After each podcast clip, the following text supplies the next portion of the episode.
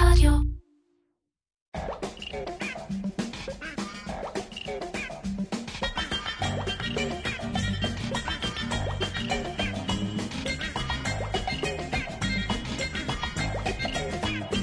איר פודקאסט על פרסום, שיווק ובעיקר קריאייטיב, עם מירן פחמן.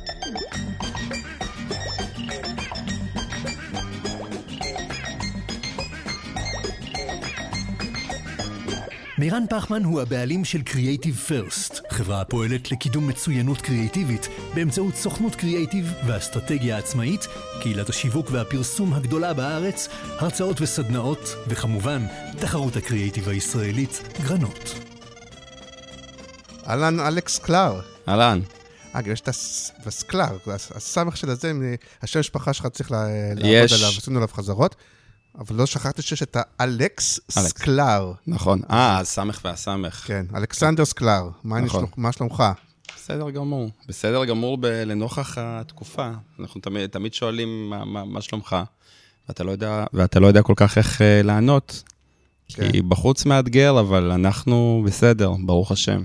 עכשיו אומרים ברוך השם. אני... תדע לך שלפעמים כמעט יוצא לי ברוך השם, אני לא אומר ברוך השם.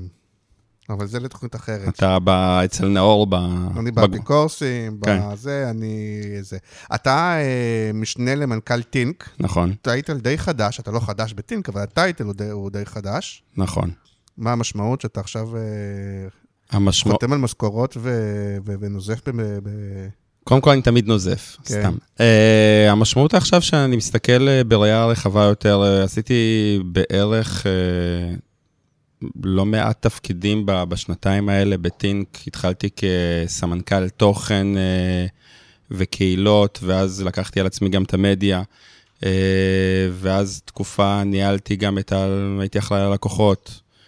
אה, ועל העולם של הפיתוח עסקי, ולאט לאט, כאילו, וואו. כן, עשיתי ויותר ויותר דברים, והבנו שעם עם, עם הזמן זה, זה בעצם התפקיד גם. קיצור, יניב רצה קצת, קצת חופש, קצת להוריד מעליו. אמר בחור, בא בחור צעיר, נלהב, נמרץ. יניב וכפיר, הם אה, ביחד אה, ממנכ"לים את החברה. אה, כפיר הוא לא רק המעצב פנים של משהו כזה. ממש לא, כפיר הוא שותף. הוא לא מעצב פנים? הוא גם מעצב, אוקיי. הוא, ארט דירקטור מוכשר מאוד. אה, הוא... כשכפיר יבוא נדבר עליו, זה מה שאני אומר. לא, אבל הוא חתום גם כאילו על קמפיינים מהממים של. אה? אה, כן, כן, כן, לגמרי, כאילו, הוא ארט דירקטור, על כל תוצר עובר אותו, כל יום צילום וזה, זה, זה עובר את וואלה. כפיר, וגם על העולם הפיננסי וזה, לכפיר הוא שותף בחברה וגם אה, מנכ"ל. אוקיי, למדנו משהו. אז אנחנו... אה, אגב, אבל אם אתה, אני, סליחה שאני מתפרץ. יש הרבה עובדים בכפיר, ש... אה, בכפיר, יש הרבה עובדים בטינק שהם הרבה מאוד שנים בתעשייה הזאת, כאילו, שני סמנכ"לית הקריאיטיב שלנו, כבר אה, שמונה שנים בחברה, התחילה כמנהלת סושיאל, מומחית באסטרטגיה לצעירים וצעירות. אדיר פטל, בטוח אתה מכיר אותו. אה, המאזינים נוטשים, נוטשים. נוטשים, טוב, בסדר, סליחה. ניתן להם קרדיטים אחר כך. בסדר. נגיד אה, שהרבה זמן לא עשינו ככה שיחה על עולם הצעירים, שהוא תמיד מעניין, תמיד רלוונטי. אה, גם תכף יש את הכנס שלכם עם איגוד השיווק, זה שבוע הבא ביום חמישי. כלומר, מי שמאזין לנו זה מחר. כאילו... לא, זה עולה, מחר. אה, זה עולה, הפודקאסט עולה מחר? ודאי, אני מקליט. טרי. וואו. כן. אבל יש עוד מקום או שזה סולד אאוט? אה, נרשמו מעל 400 אנשים, כן. אה, ואם יש אנשים שמעוניינים להגיע, שיכתבו וזה, ואנחנו נבדוק את זה. אז ככה לקראת הכנס השנתי גם, וזה, אמרנו נחזור ונראה מה קורה עם הצעירים, אה, לאור ה... גם המלחמה, ולא, ו- ו- ו- ו- ו- ומה השתנה בעולם הזה, ונשמע את זה ממך. נגיד שהסתיימה החסות, אז יהיה פעם יותר קצר, אבל אה, כן נזכיר ונזמין אתכם להירשם לניוזלטר הקיצר. האם אתה מנוי וקורא באדיקות? מנוי וכותב גם. נכון. כותב. זה שמישהו כותב לא אומר שהוא קורא. אני קורא דברים נבחרים, אם תתקיל אותי ותשאל מה הדבר האחרון שקראת, אני לא יודע לשלוף, יש פה בעיות בזיכרון. השבוע ממש קיבלתי המון מחמאות על הניוזלטר האחרון, שזה בסוף, אתה יודע, זה מחמאות שמגיעות גם לכותבים לא, אתה ולכותבות. מביא שם נבחרת של כוכבים, אז מה... כן, אבל כאילו אם אתם לא, אם אתם אוהבים, זה לא רק פרסום, לא רק קריאיטיב ושיווק, ובאמת אה, צעירים, ואני אני יודע מה, נועם פיינולס על אה, איך מספרים סיפור, ועל AI, ועל מלא מלא מלא אה, נושאים, אז אה, אה, תירשמו. אה, ונגיד אולי תכף נתחבר, אתה יודע מה, תכף אולי נתחבר לדבר הזה, ואני ככה התחלתי קצת יותר לעבוד על האינסטגרם, כאילו שאני בדרך כלל מתקשה. אתה יודע מה גיליתי? אתה, אתה, אתה אמור להיות האוטוריטה. אוקיי. שהתחלתי להעלות יותר אה, סרטונים, ואז כשזה מעלה סרטונים, אם אני אומר שטות, אז כאילו, תגיד לי, אוקיי. אני מעלה סרטון, אוטומטית הוא הופך אותו לרילס, ואז, בגלל שזה רילס, נחשפים לזה גם לא אנשים שהם כאילו עוקבים ברור. אחריי. ברור. ואז הרילס נותן הרבה, מביא הרבה תנועה וצופים וגם עוקבים, ו... ותעקבו אחרי Creative First גם באינסטגרם. אז קיצור. אתה, אתה אומר דברים נכונים, כי כאילו, הרילס מחקה קצת האלגוריתם של טיק טוק, כי כשטיק טוק, הפלטפורמה הגיעה לפני כמה שנים, מה זה הגיע? כאילו, הייתה פלטפורמה של מיוזיקלי לפני וכו', אבל כשהם הגיעו, הם יצרו איזשהו אלג- אלגוריתם שכל אחד יכול להיות uh, כוכב, אתה לא צריך עוקבים, אתה צריך שהתוכן שלך יהיה מספיק מעניין, סרטוני וידאו. Uh, באינסטגרם האלגוריתם עבד טיפה אחר, אתה נחשפת לתוכן רק של חברים, ואם מי הזמן... שאני עוקב אחריהם. נכון. והרילס לקח את ה... הם לוקחים את האלגוריתם של טיק טוק ומייצרים, מנסים לעשות משהו דומה. אה, ואז דרך האלגוריתם הזה של רילס, בעצם אתה יכול להיחשף, יכול להיחשף אליך כל אחד באותם תחומי עניין, לא חייב לעקוב אחריך, וכן, זה מביא traffic, קהל ו... והרבה דברים טובים. ואתה, אבל אתה קצת אה, מהגר לעולם הזה של הצעירים. אתה גם קצת מהגר, מי ששומע קצת במבטא, גם קצת מהגר. אה, נכון. יש לך טיפה מבטא, ועל זה לא נדבר, אבל גם לעולם הזה של... אתה בן 30 ומשהו? אני או- בן 38. כן. לא, לא צעיר, אה? אבל אני... לעבוד עם צעירים זה... זה... אני חושב שזה איפשהו היה תמיד ב... ב... ב... ב... בלב שלי, בנפש שלי. אני, אני לא יודע אם הרבה מכירים, אני את תחילת הדרך הפרסומית שלי בכלל לא הייתי בעולם הפרסום, הייתי בעולם החדשות והתקשורת, כן. אה, בחדשות 12, וערכתי את הפינה של מנחם הורוביץ. אה, וואלה. ועזבתי את העבודה בחדשות באיזשהו שלב בשביל לנהל אה, פרויקט אוניברסיטת תל אביב לנוער. פרויקט שהייתי שם, אני כחניך, ואמרו לי, בוא תנהל את הפרויקט. ועזבתי את העבודה שכאילו הייתה החלום שלי לעבוד בחדשות, בשביל לנהל את הפרויקט של הצעירים והנוער. כי מאוד היה חשוב לי לבוא ולהשפיע, לעזור, להשפיע, לעזור, כי אני מבין שהדורות הצעירים זה בעצם הדורות שישנו פה, יעשו פה משהו שונה. זה בעצם, היום אנחנו רואים את זה גם בלחימה, זה, הדורות ש... זה הדור שנמצא היום בחזית. אה, בין אם אלו שנמצאים באמת בחזית, ובין אם הרבה הרבה מאוד יוזמות של צעירים אה, למען תושבים, יוזמות אזרחיות, למען הסברה. הם, הם, הם מרימים כאילו, הולכים להתנדב בחקלאות. נכון, למרות שאתם יותר מזוהים, זה אותי אם אני טועה או שזה השתנה, אבל בצעירים, אפילו בצעירים בני נוער, כאילו. יכול, יכול להיות שזה, אנחנו מזוהים, אבל אנחנו עוסקים בגילאים, כאילו אנחנו קוראים לזה בדור ה-Z, שזה 14 עד 24, 25, והרבה פעמים פונים אלינו גם מותגים שמבינים שה-24-25 ממגנטים את הקהל הבוגר יותר, 26, 27, 30. זאת אומרת שהרבה פעמים אנחנו עושים גם קמפיינים לבני 25, 26, 27, ומתוך נקודת הנחה שזה יכול להיות למגנט לקהלים בוגרים יותר. אז מעבר לחיבור לצעירים ולבני נוער, אבל השאלה של ההגירה היא במובן הזה של ה... אה, שבאמת כל הנושא הזה של טיק טוק ורילס ו- ודיסקורד ו- וכל דבר, זה כאילו, זה גם לך קצת אה, חצי באת מבחוץ, כלומר לא... לא בדיוק. אני אגיד לך אוקיי. למה, כי תמיד הדברים החדשים ממגנטים אותי. אני מכיר, אגב, את- אני מכיר את יניב, אחד מהתפקידים שלי, הייתי מנהל הקהילות והיחסי ציבור והרשתות חברתיות של חברת מקס, לאומי קארד נקראה. כן. ואחד מהקמפיינים הראשונים שעשינו, תחשוב, בשנת 2014, חברת כרטיסי אשראי עושה קמ- קמפיין לבני נוער של תחבורה ציבורית, מתוך התובנה שלוקחים את הרב-קו, ואז מטעינים אותו דרך הכרטיס האשראי, מצמידים, והוא נטען. אז חברת כרטיסי האשראי רוצה לקחת בעלות, והבנו שזה קמפיין שפונה לנוער, כי מי נוסע עם רב-קו? או צעירים ממש או מבוגרים, לעשות קמפיין לקהל כללי זה לא, לא הכי רלוונטי. אני לפני שבוע נסעתי פעם ראשונה באוטובוס אחרי... וואו. כי אני בשלילה. אה, נו. אז שיניתי קונספציה, ועליתי לאוטובוס.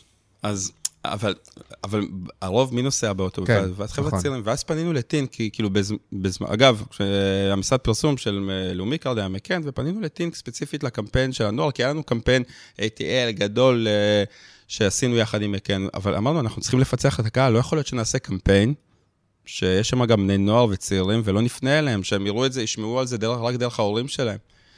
Uh, וזה המפגש שלי, אגב, הראשון עם יניב, uh, שעשינו אז, ב-2014 עד היום, את, את, את, את, את אתגר ככה משלמים היום, לקחנו שתי יוטיוברים, הם קיבלו אתגרים שמתאינים את הרב-קו, אבל אני לא מספר את זה בשביל האופי של הקמפיין, אני מספר כי אחד עד היום זה אחד מהסרטים הנצפים ביוטיוב, כאילו כשאתה מקיש לאומי קארד, זה מהסרטונים הראשונים שעולים, אבל כבר אז אני תמיד חיפשתי את הפלטפורמות החדשות, מה, מה יהיה הדבר הבא.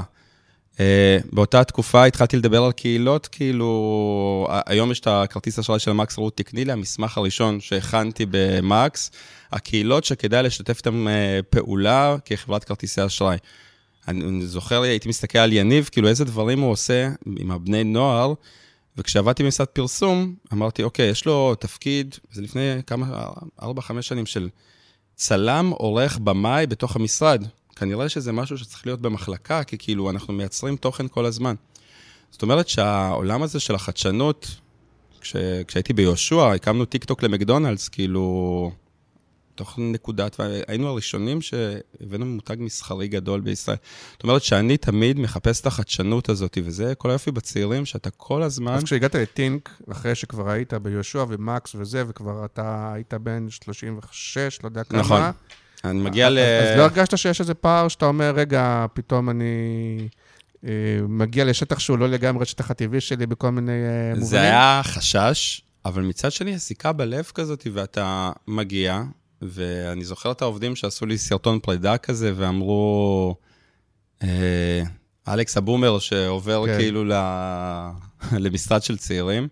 ומהר מאוד, זה כאילו בא לי נורא טבעי, מהר מאוד. אני לא, יש לנו חבר'ה צעירים במשרד, יש לנו קהילה מאוד גדולה של צעירים וצעירות שאנחנו כל הזמן נפגשים איתם. אגב, אנחנו המש... בין המשרדים הבודדים שפוגשים את הקהל שלנו, כאילו פוגשים את הקהל שלנו כי יש לנו קהילה. קהילה של חבר'ה שאנחנו מזמינים אותם לפאנלים ועושים איתם סקרים, לפעמים משתתפים גם בקמפיינים, אבל אנחנו כל הזמן בודקים איתם ושואלים אם ועם יד על הדופק. וזה מאפשר לי במיוחד בעולם הזה של ה... שכל פעם הפלטפורמות משתנות ודברים חדשים נוספים, כל הזמן להרגיש להיות עם יד על הדופק. זהו, אז היות וכבר עשיתי כמה, שניים או שלושה פרקים יניב בעבר, וכבר סיפרנו על תיק וכדומה, כן. אז הפעם נתמקד ב, ב, בדברים קצת אחרים, שבאמת אולי נתחיל ככה, כי מה שמעניין אותי באמת זה לשמוע, אתה יודע, כי כל הזמן זה, זה הולך ומתקדם ומשתנה, מה שהיה נכון לפני שנה, לפני שנתיים, זה... אז, אז מה, א', מה קורה היום עם ה... מה שנקרא, עם הבני נוער והצעירים, א', בהיבט של ה...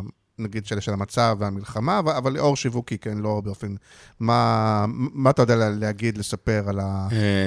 קודם כל, הם, הם מחפשים להיות שותפים. הם, הם קצת, כל העולם הפרסומי, הם מנסים לפרסם, כאילו, אנחנו תמיד, כולם תמיד אומרים להם, מנסים לפרסם להם, הם כבר לא, לא קונים את זה. אנחנו, יש לנו כזה סרטון שאנחנו הגדנו כמה שיחות, שאומרים, חבר'ה, אנחנו לא רואים פרסומות. אנחנו, גם אם פרסומות קופצות לי בטיקטוק, אני, אני לא רואה, זה לא, לא מעניין. אני, אני רוצה להיות שותף, אני רוצה לקחת חלק, אני... הם מחפשים לקחת חלק מפעילויות. העולם הזה של הקהילות, זה עולם שאנחנו מפתחים אותו מתוך נקודת ההבנה שצעירים רוצים להיות חלק, שותפים במותג. אבל איפה יש קהילות? הרי קהילות כאילו שייך לפייסבוק, איפה יש קהילות בארץ של הצעירים? זה בדיוק העניין. הקהילות של הצעירים, אנחנו מנהלים קהילות של צעירים בקלוס פרנדס, וזה חדשני. זה, תחשוב ש close, אגב, זה חדשני, אבל זה מתוך התנהגות... באינסטגרם. כן, זה מתוך התנהגות צרכנית שלהם. זה פלטפורמה. עכשיו, אין היום, ויש לך ילדים, אתה יודע שאם אתה רואה עיגול, עיגול ירוק בסטורי, אז אתה ב close friend שלהם. אם לא, אז כנראה שלא, לכל ההורים שמאזינים. לא ידעתי. אם, אם הם לא רואים עיגול ירוק סביב החשבון של הילדים שלהם, כנראה שהם לא ב close friend שלהם. לא רק ילדים. לשם כך המציאו את ה-close friends, קודם נכון. כל כדי שההורים לא יהיו בתוכו. יכול להיות, כן. אבל גם החבר'ה, כבר גם לא רק ילדים, גם חבר'ה מ-22, 23, יש להם close friends. יש לי עובדים בזה שיש להם close friends, שכאילו לפעמים יש שיחות, מה- מה עלה ב-close friends אחד של אבל מה השני. הופך את זה לקהילה? אם אני עכשיו מעלה סטורי, שרואים אותו לא כל העוקבים שלי, אלא אה, רק קודם close friends, למה זה קהילה? אז, אז נכון, אז קודם כל, קודם כל זו קבוצה מיוחדת שנבחרת ומתנהלת ב- בקלוז הזה, אבל זה לא הופך אותם, אתה צודק, זה לא הופך אותם לא, לקהילה. לכל אחד יש את ה-close friends שלו. לא, אבל אני כשאני מותג, או... אה, כשאני מותג או עמוד ואני מקים close friends משלי, תחשוב... כמו אה, שעשיתי עם קוטקס. נכון. אה, אתה מקים close friends, אז פתאום יש קבוצה שהיא רק היא נחשפת לתוכן הזה, אבל זה לא מספיק שהם נחשפים לתוכן, שהם מתקש... מתקשרים מול, ה... מול העמוד, זה לא מספיק. אנחנו עושים להם גם מפגשים, הם נפגשות, אה, ואז החוויות שלהם יוצאות החוצה. או שהן נפגשות ומתקשרות אחת עם השנייה בקלוז. זאת אומרת שאנחנו מבינים שה... שהקהילתיות הזו, להיות חלק ממשהו, זה מאוד, זה לא רק בקוטקסט, אנחנו יש לנו עוד אה, מותגים שאנחנו מלאים להם קלוס פרנדס, למשל סופר פארם יאנג, שמה קלוס פרנדס של אה, נערות שכמו הצ'קריות, נערות שאוהבות לשכור, מוצ... הן, הן אוהבות את סופר פארם, הן שגרירות של המותג, אנחנו עושים להם עוד.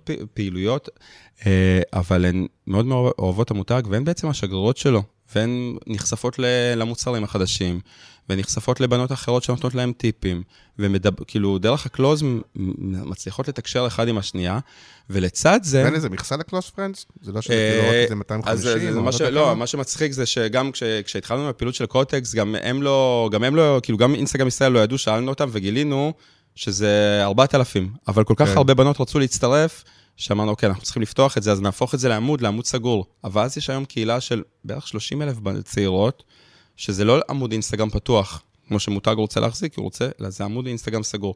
אבל, אבל uh, הקלוס פרנדס, אם אני זוכר נכון, מגיע ל-5,000 איש שיכולים להגיע. ויש היום עכשיו בכלל קטע חדש, גם של משפיענים שמחזיקים רשימות שידור, שהם יכולים, יש להם קהילה והם משדרים להם, כאילו, משהו שזה בלעדי. בוואטסאפ או גם ב... זה באינסטגרם, זה נפתח עכשיו גם בוואטסאפ, אה, ועם ה... עם זה שיש את הפיתוחים הטכנולוגיים האלה, אבל שם רגע, כאילו, חלק מהדברים חדשים לי ואולי גם לזה, רשימת שידור, אבל זה חד-כיווני. נכון, זה חד-כיווני, זה לא מספיק להתנהל שם. בשביל כן. לנהל קהילה, אתה צריך, אחד, להתנהל שם, כי הם נמצאים שם, הם לא נמצאים בפייסבוק. שתיים, אתה צריך לייצר את המפגשים. זה חד-כיווני, אבל אין אלגוריתם, כלומר, אתה- אתה אתה רואה את הכל, כלומר, זה לא... נכון, נכון, כן. וגם אתה, כאילו, אתה- הם מחכים על לראות את העיגול ירוק הזה, מה, מה, מה הקהילה שלי מספרת, מה, מה עובר שם, מה- איזה תוכן יהודי אני. אבל התחלנו בלדבר על מה מאפיין אה, היום את הצעירים, אז דיברת על שנמצאים בקהילות, אבל, אבל הקהילות, אתה אומר, זה יותר בנושא של, באפיון של המ- המותגים, כלומר, הם, בני, הם ביניהם לא נמצאים בקהילות. מה? לא קשר למותגים. הם ביניהם לא מתקשרים כקהילות. למה? לא, אבל אז יש להם, יש להם קבוצות וואטסאפ, יש להם את הקלוס פרנזים שלהם. כן. זאת אומרת שזה, הם מחפשים להיות חלק ממשהו. מה מאפיין אותם עוד? הם עובדים. הם, אה, אנחנו רואים את זה שהשוק התעסוקה, האוריינות הפיננסית הזאת, מתחילה מגיל מאוד מאוד צעיר. היום אנחנו, כשאנחנו מדברים איתם אה, ועושים סכמה, הם, הם שולטים במונחים, כאילו הם יודעים איזה כרטיס אשראי, מה זה, איזה אפליקציות יש, לכל אחד יש חשבון בנק, יש להם עבודות. הם יודעים מה זה S&P 500. כן, כן. כאילו, באמת, אני, במקרה הזה יש לי, אתה יודע, יש לי בבית בן 16. אז כאילו, כן. הם יודעים מה כאילו- מה S&P, וזה בדיוק, זה כאילו, הקמנו בשנה האחרונה להפניקס אה, עמוד טיק טוק, כאילו, שנתנו לצעירים לשאול, ואת המומחים שלהם לדבר, ואנחנו רואים שזה נושאים שהם שואלים, שהם מגיבים, בת- כאילו, מגיבים בטיק טוק, משתפים, שיתפתי, מתג... שיח פיננסי מאוד רחב, וחייבים להתייחס לזה, כי בסוף, אם יש חבר'ה צעירים שיש להם כסף, הם מרוויחים, הם מעוניינים לעשות איתו דברים, צריך לקחת אותם בחשבון. אוקיי. ודבר עוד קצת על המצב, כאילו, איך תופס אותם המצב. על המצב. אה, אני חושב שבמצב הם לא בהרבה שונים מהמבוגרים, וזה גם נורא תלוי בפילוח של הגילאים. הרבה מאוד, כאילו, תחשוב על זה שהרבה מאוד מהם, החברים שלי היו במסיבה, בנובה. זאת אומרת שהם באיזושהי התאוששות מה, מהפוסט-טראומה, כאילו הגיל... והרבה מאוד חבר'ה שהיו במסיבות, שתחשוב שבתקופה של שלושה חודשים היו בלוויות, וראו סיפורי זוועה, והרבה מהם נמצאים, החברים שלהם נמצאים במילואים. הם נלחמים, הם בשטח. אגב, תשים לב שזה דור שמתעד. אה, בדיוק ראיתי ב-yes את ה... אני לא זוכר מי, מי היוצרים, אבל שעשו את הסרט שמספר על הנובה, וכל הסרט הוא על בסיס אה, עדויות ותיעודים של ניצולים, וגם כאלה שנרצחו שם, וזה מדהים, כאילו, הם בורחים והם שולחים הודעה בוואטסאפ, והם, והם מצלמים את עצמם ועושים, אה, מספרים על מה שעובר עליהם, וזה, וזה מספר קצת הדור שאוהב, ש, שמתאר את עצמו ומספר. ומצד שני, לצד זה שאני אומר את זה, כשאנחנו מגיעים לגילים צעירים יותר, אתה מגיע להרצאה ואתה שואל אותם, מי אלה היום סטורי? הם כזה מסתכלים והם לא בהכרח... זאת אומרת שגם כשאנחנו מדברים על הדור הצעיר, זה לא הכל, יש גילאים. יש כן, כלומר, אי אפשר לדבר על בני 14 באותו דבר כמו בני 16, כמו בני 18, כמו אחרי זה. זה כן. כאילו, אנחנו כולם להיות צעירים, אבל זה קהלים אחרים לגמרי. ואגב, ויש מקומות שאתה יודע, גם אנשים בני 28-29 חושבים שהם צעירים, ולפעמים גם מתנהגים צעירים, זה נורא... זה... אבל אתה באופן טבעי יותר דווקא מדבר פתאום על ה-18 פלוס, באמת שאני אומר, ותמיד הייתם יותר מדברים על ה-18 מינוס, זה כאילו, זה משהו שקרה או קורה באופן טבעי, או זה מין החלטה אסטרטגית, או... אני, אני חושב שזה... קודם כל, אני חושב שטינק תמיד פנו לקהלים גם מעל גיל 18, גם לחיילים וגם לסטודנטים. אני חושב שגם באופי הבריפים שאנחנו מקבלים לאחרונה, אנחנו רואים קהלים גם בוגרים יותר, וגם בקהילה שלנו יש חבר'ה שהם אה, אה, כאילו בגילאים שמגיעים מ-20-25, זאת אומרת שזה... זה, לפחות מהיום שאני נמצא בטינג, כבר בשנתיים, זה, זה לא קהל שהוא זר לנו, וזה לא... יכול להיות שבשוק היינו נתפסים אחרת, אבל תמיד זה הגילאים שהם היו רלוונטיים. לא, כי מצד אחד זה, זה נכון מעולה. ש, נכון שיניב מזו... יניב... לא, מז... זה מעולה כי תפסתם, אין עוד הרבה משרדי פרסום שיש להם נישה. אתה יודע מה מתכוון? וגם יכולתם, או גם היום אתם יכולים לקרוא לעצמכם אה, משרד אה, פרסום אה, דיגיטלי, או סושיאל, או משפיענים, וזה יש אלף. אבל זה שאתם משרד פרסום לצעירים, לטוב ולרע שזה בידול, כלומר, זה, יש, זה טוב כי יש בידול, אבל זה אולי פחות טוב כי אתה אומר, רגע, אבל אולי זה גם מגביל אותנו קצת, זה תקרת זכוכית. אמ, אבל אני, אני כאילו, זה, התקרת זכוכית זה כי, כי הרבה מאוד מותגים, אה, אגב, לוקאליים, לא בינלאומיים, בינלאומיים ממש כאילו יודעים שהם צריכים לפנות לקהלים רחבים. אה, מותגים לוקאליים הרבה פעמים מסתכלים בסוף על... על הצרכן הקונה. הוא לא תמיד uh, מסתכל קדימה, או לא תמיד חושב על הפוטנציאל של הצרכנים העתידיים שלהם. Uh, ולכן מרגיש לפעמים שבתקציבי הפרסום, בעוגת הפרסום, האחוז התקציבי שמיועד לקהלים צעירים יותר, הוא לא כזה גבוה. שם התקרה בעוגת התקציב, אבל אין היום מותג שלא רוצה לדבר על צעירים, אתה יודע, חוץ ממותג חיתולים, או מותג ל... לגמלאים, או שאתה יודע איפה, אה, דיור מוגן או משהו כזה, אבל רוב המותגים הם מותגי רכב, יש רכבים לצעירים. מותגי פיננסים, יש השקעות, כאילו מסלולי השקעה לצעירים, קופות גמל לצעירים, הם בעלי עסק צעירים. זאת אומרת שבכל קטגוריה כמעט, אני, אני יכול להסביר לך למה המותג חייב לדבר עם הקהל הצעיר שלו. נכון, אבל כאילו אני חושב שהרבה באופן טבעי, דווקא כשאנחנו מדברים על צעירים אחרי צבא וכאלה, אז הם, הם יותר גם הולכים למשרדי הדיגיטל סושיאל משפיעניים, כי זה עולם שהוא ממילא יותר לצעירים וכאילו... אבל אתה לא חושב שזה, מצ... שהעולם אתה לא חושב שזה מצחיק הקונבנציונלי שמי... של... אז הוא כאילו יותר עדיין אולי טלוויזיה, רדיו, עיתונות וכאלה. למרות שכבר בטלוויזיה, פתאום אתה רואה שהפרסומות בטלוויזיה, הם פתאום, באמת, כמו שאתה אומר, הם בתי אבות ו- ומכשירי שמיעה כאילו. ומושפעות מהטיקטוק, ובואו נדבר גם על הטיקטוק, כי... אנחנו רואים הרבה פרסומות בטלוויזיה, שהנה, בדיוק עכשיו פרסומת של בזק שמסתיימת בטרנד בטיקטוק, של להראות איך... אה, הוא אמיתי או שהם המציאו? לא, לא, טרנד אמיתי, קיים ב... כאילו, שאפו ל... והבחורה היא טיקטוקרית ידועה? אני יכול, יש כל כך הרבה, שטאף זה שאני לא... כן. לא... לא זיהיתי. כאילו, לא ידעתי אם זה כאילו take off או סטלבט על הנושא, לא, קודם כל, או שזה אמיתי. הטרנד הוא אמיתי, כן. שכאילו מראים איך אוספים את הקטשופ או כן. מיונז. אה, הטרנד הוא אמיתי. אבל אה, רואים איך הפלטפורמה הזאת משפיעה, כאילו, יש הרבה פעמים שירים מהטיקטוק, שפתאום אתה רואה אותם כבר בפרסומת טלוויזיה, המבוגרים מסתכלים, לא מבינים מה זה, מה זה השיר הזה, אבל יכול להיות שהילד שלהם יזהה, כי זה שיר מהטיקטוק. Uh, ובכלל, אני חושב שטיקטוק קצת משנה את... uh, את עולם הפרסום, כאילו, היא משנה את עולם הפרסום, את, את התרבות, כאילו, אנחנו מדברים עם חבר'ה צעירים וצעירות, והם אומרים לנו, אתה יודע שהטיקטוק גרם לנו שיהיה לנו יותר מאתגר לצרוך תוכן שהוא יותר ארוך 15, 20, דקה, כאילו 15 שניות, אם אתם לא מעבירים את המסר, אז טיקטוק לימד אותנו שזה הזמן. עכשיו אני מסתכל ואני אומר מוזר, כי כאילו זה, משרד, זה משפט של אנשי פרסום, אנשי פלטפורמה, מה פתאום בני נוער כאילו שהם לא אומרים לי את המשפט הזה. אבל אומרים שהאופי של התכנים גרם להם להסתכל אחרת על צריכת התוכן. אבל זה עדיין קהל שלצורך העניין הוא גם קהל שנמצא ביוטיוב, וזה הקהל שצורך את היוטיוברים, וקהל יש... שצורך את הלייבים, שזה למשל כן פורמט שהוא הרבה נכון, יותר ארוך. אז... Uh... כן צורכים לייבים, כן נמצאים ביוטיוב, אה, תלוי, וגם פה זה עניין של גילאים הצעירים יותר, נמצאים ביוטיוב, הגיימרים, החבר'ה של המתעניינים בגיימינג, גם בגילים נמצאים ביוטיוב. לייבים זה משהו שקורה ביוטיוב, אגב, לייבים זה גם משהו שקורה בטיקטוק, ומאוד אה, ראינו במלחמה, זהו, זוועות, אבל לייבים שהיו בטיקטוק. אה, ואני חושב שאנחנו נמצאים עכשיו בתקופה של, אה, קוראים לזה, זה קצת נשמע כמו ויראלי, אבל תקופה של טרנדים. שאנחנו כל יום, חדשות לבקרים, רואים כזה הטרנד חדש של הטיקטוק שגרם ל...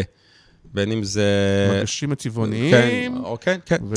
כן. ועכשיו החבר'ה הצעירים אומרים לנו, תקשיב, אנחנו, אנחנו לא רואים פרסומות, אנחנו לא, אבל אנחנו רואים טרנדים. אז אני אומר להם, מה, ואם מישהו עושה טרנד אז תעשו? כן, כי כאילו זה טרנדי, כי כולם עושים. עכשיו, שוב, זה נשמע פשוט, כי כולם עושים, אבל אז אתה מבין שטיק טוק, מעבר לזה שהוא ראי ל... תרבות דור הזה, תרבות הצעירים. מעבר לזה שראינו גם uh, עכשיו מחקרים של גוגל, שבאים ואומרים, חבר'ה, טיק טוק uh, מתחילים uh, לזנב בנו, ו-50 בערך, אם, אם אני זוכר נכון, 45-50 אחוז מהחבר'ה הצעירים, החיפוש הראשון שלהם זה בטיק טוק, לפני שהם מחפשים בגוגל מתכון, המלצה או כל דבר אחר, והם הולכים אחרי טרנדים. אז הנה, יש לי שאלה קשה, כן. אתה חיכית לשאלות הקשות. אוקיי. בבקשה, תשתהנו, שותה מים, מתכונן, מתרווח על כן, הכיסא. כן. אתם יודעים, או אתה, כן. יודעים להגיד, אה, אחד, איך ליצור טרנדים, או שזה כאילו, כמו שהרבה פעמים אנחנו אומרים, אנחנו לא יודעים, זה נוצר במקרה, מי יודע להגיד למה זה, אה, איך זה נוצר, ויותר מזה, אם אתם יודעים להגיד, אנחנו יכולים ליצור טרנדים. או שפשוט יש בזה הרבה מאוד מקריות, מזל ו- ו- ולך תדע. אני, אז אני, זה, זה מאוד מתלבש, כאילו, השאלה הזאת, כי אחת מההרצאות שהעברתי ללקוחות שלנו זה איך טרנד נולד. אז אני יודע איך נולד טרנד, אה, ואנחנו יודעים ופיתחנו שיטה שבעקבות ההבנה של איך טרנד נולד, ל... ל... להנדסת טרנדים. האם אחרי שהנדסנו אותו, אני יודע להתחייב במאות אחוזים שזה יהפוך... רגע, רגע, תספר, סקרנת, איך אה, טרנד נולד. אה, איך טרנד נולד. אז כשאתה, ו, וזה מה שעשינו בערך אה, בשנתיים האחרונות, הסתכלנו על הרבה, הרבה מאוד טרנדים בטיקטוק, וניסינו לשאול את עצמנו, מה, מה משותף לכל הטרנדים האלה שמתקיימים. ואז מתקיימים שלושה דברים פשוטים. אחד, יש אשטג, יש אשטג שחוזר על עצמו לאורך זמן. גם עכשיו, כשראינו את הטרנד אה, של המכתב של בן לאדן, של הצעירים האמריקאים, כן. היה אשטג. עכשיו ה... בסדר, אבל לכל דבר יש אשטג. כן, אבל פה יש אשטג, אחד, אחד מהרכיבים. הרכיב השני זה שפתאום יש הרבה מאוד צרכנים אמיתיים, צרכנים שמעלים תוכן תחת האשטג הזה והם עושים את הטרנד. ואז יש משפיענים, והדבר השלישי, משפיענים שהם מאמצים את הטרנד. פעם, מה זה פעם? לפני שנתיים, שלוש, משפיענים היו מתחילים את הטרנד. היום, המשפיענים הם מאמצים, כמו הצרכנים, את הטרנד, ואז הוא מקבל חותמת טרנד. עכשיו, בשביל לקבל את החותמת האמיתית של הטרנד, כנראה צריכה להיות איזושהי כתבה בחדשות 12, הטרנד טוב, זה כבר מגה טרנד. כן, הטרנד שלך, אבל... וככה זה הטרנד. הנה, אמרת, מגשים צבעוניים, איך זה נהיה טרנד? אז אותו דבר, התחילו הרבה מאוד צרכנים לעשות, נהיה השטג, כנראה מחו"ל. לא, הרוב מגיע מחו"ל, לא? לא, לפעמים גם נוצר בארץ. וברגע שאתה מבין את ה... אבל הרוב, אני בהרגשה שלי שהרבה מהדברים הם, הם, הם, הם מיובאים, מגוירים, איך שתקרא לזה. הר... הרוב, כן, יש דברים שנוצרים כאילו אותנטית בארץ. וברגע שאתה מצליח להבין את ההנדסה הזאת של הטרנדים, אז אתה אומר לעצמך, למה, ש... למה שאני כמפרסם לא אעשה את הטרנד? אה, לא... אני, אני כן, יש פה עוד איזשהו חלק של להשתלב, אתה לא יכול להנדס טרנד out of the blue. אתה צריך להשתלב באיזושהי תרבות, כאילו לראות שזה באמת רלוונטי, באמת שהחבר'ה הזה מעניין אותם. ואז אנחנו פיתחנו איזושהי שיטה, ואני יכול לתת לך דוגמאות ללקוחות. לא, כי כרגע לפי מה שאמרת, לשים hashtag, uh, א', זה נראה לי מובן מאליו, וכולם שמים זה, לא יהפוך את זה לטרנד. אה, החלק השני שאמרת, הוא גם היה נורא כללי כזה של אנשים שעושים צרכ- מעצמם. הרבה צרכנים אמיתיים שמאמינים בדבר הזה, אבל זה מתחילים לייצר... אז זה אותו. גם לא מתכון שאני יכול לעבוד איתו. אתה יכול לעבוד, אז בוא אני אראה לך איך אתה יכול כן, לעבוד אז רק איתו. נסיים. והשלישי, שהוא כן משהו שהוא אפילו לפעמים בתשלום, או אם אנחנו מדברים מסחרי וזה, אז אני יכול לגייס אה, משפיענים שינסו למנף את הטרנד. אוקיי, אז אני יכול להראות לך מודל, כן.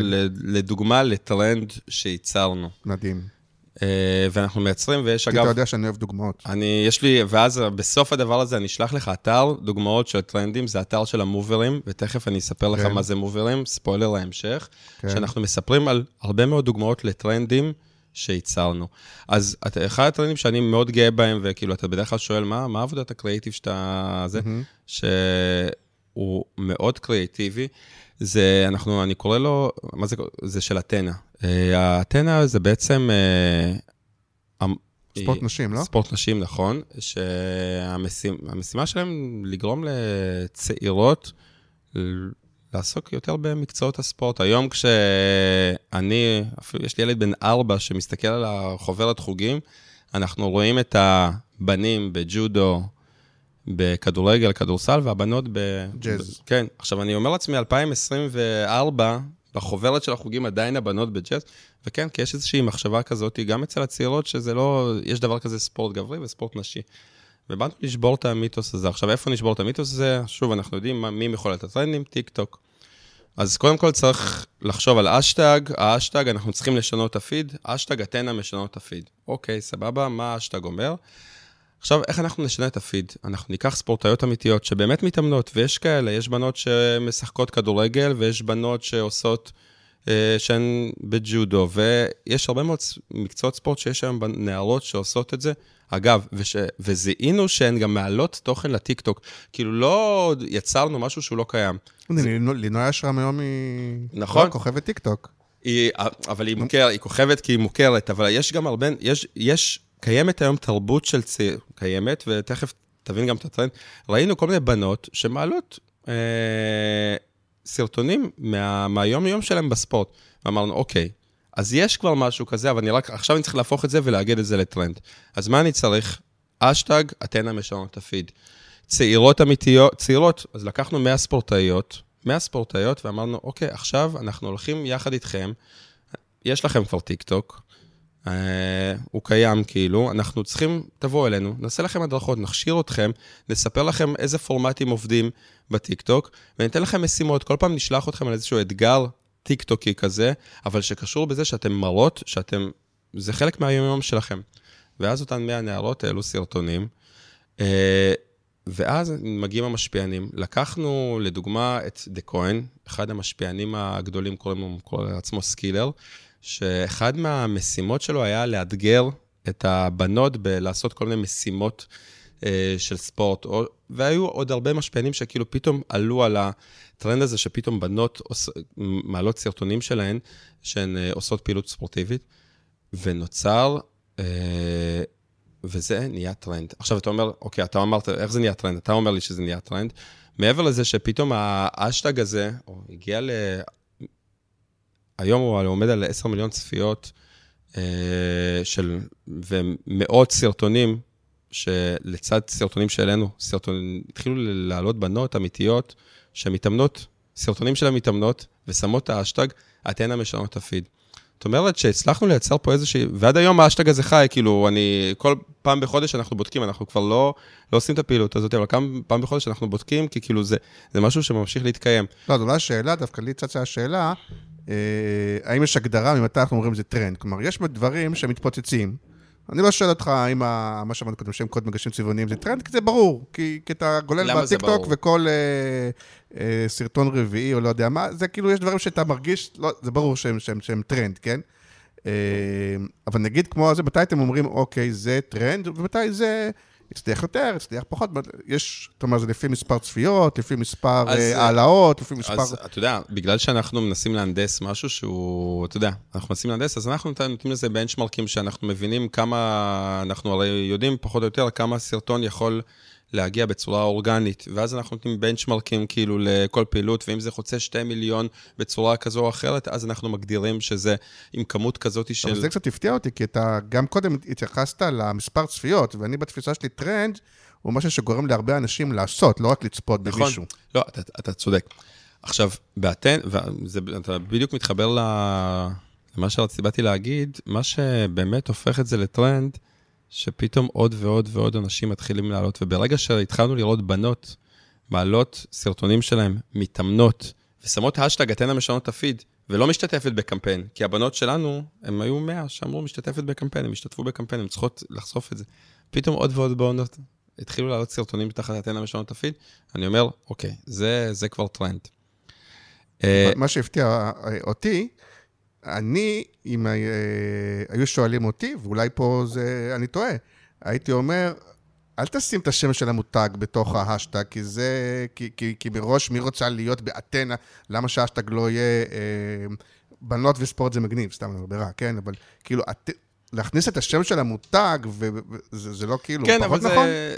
כאילו, יש לזה פחות סיכויות כאילו שפחות אתה- יעשו אתה צודק, משהו עם שם של יכול- להיות שבהבחנה הזאת ספציפית, אני בא ללמוד ממך, אני לא, לא לא. בזה. ספציפית יכול, אתה יודע, אם הייתי עכשיו אה, קוקה קולה, אז אה, זה הגיוני, אבל אתנה זה, אתה יודע, בסוף יש פה איזושהי אג'נדה, וברגע שהאג'נדה, יש פה אג'נדה, אז אני לא חושב שזה משהו שהפריע. לא, אבל אנשי השיווק, הפרסום אבל- שמקשיבים, האם זה, אתה אומר להם, אם אתם יכולים, כן תשלבו בהשטג את השם של המותג, או דווקא אז לרוב אז שהוא אני לא אגיד? לך מה אנחנו עושים.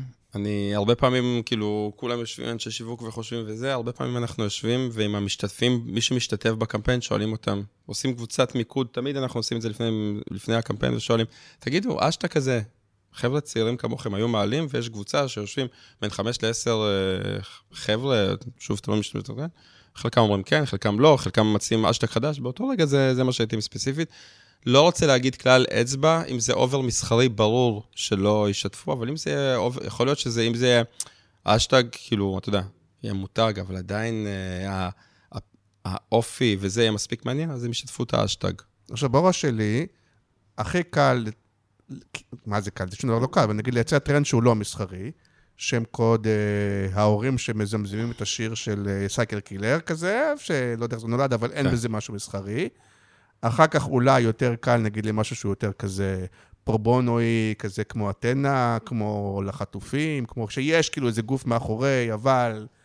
זה, והכי קשה זה למשהו שהוא לגמרי מסחרי, לא?